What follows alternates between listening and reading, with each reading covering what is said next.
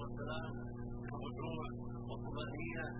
والعنايه بصلاته وهكذا المؤذن يحتم بوقته ولا يتقدم ولا يتاخر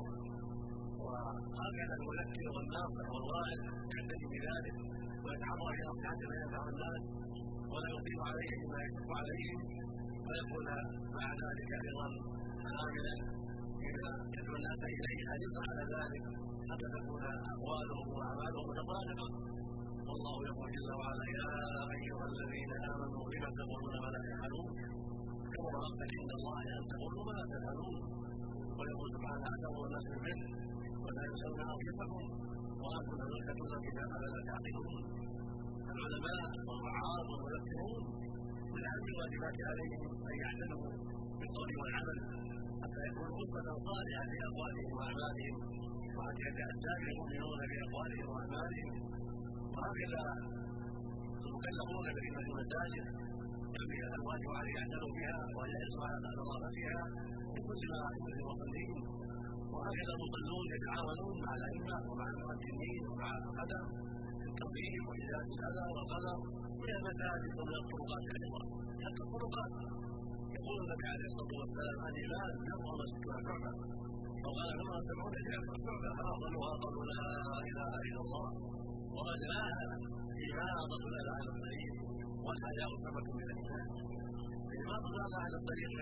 عام الإيمان ويقول عليه الصلاة والسلام إن الله خلق آدم على فاكهة وفيها مغفرة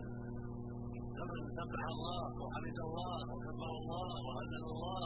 واستغفر الله وعزل حجرا أو عظما أو على الطريق. كأجل ذلك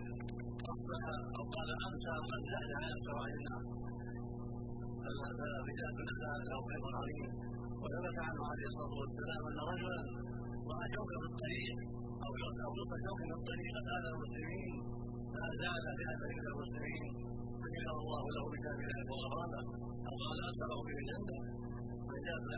على الطريق لا شك ان الغربه من القربات وإذا كان هذا الطريق هكذا نفسه من باب أولى فيزال عنه الاذى ويحصل على تنظيفه لأنه ينفع المسلمين باداء هذه العبادة العظيمة. وما سمعتم بحمد الله في الندوه ما ينفع الجميع في توحيد الله ويحصل الخير فيه واقامه الحجه جزا الله الشيخين خيرا عن وجههما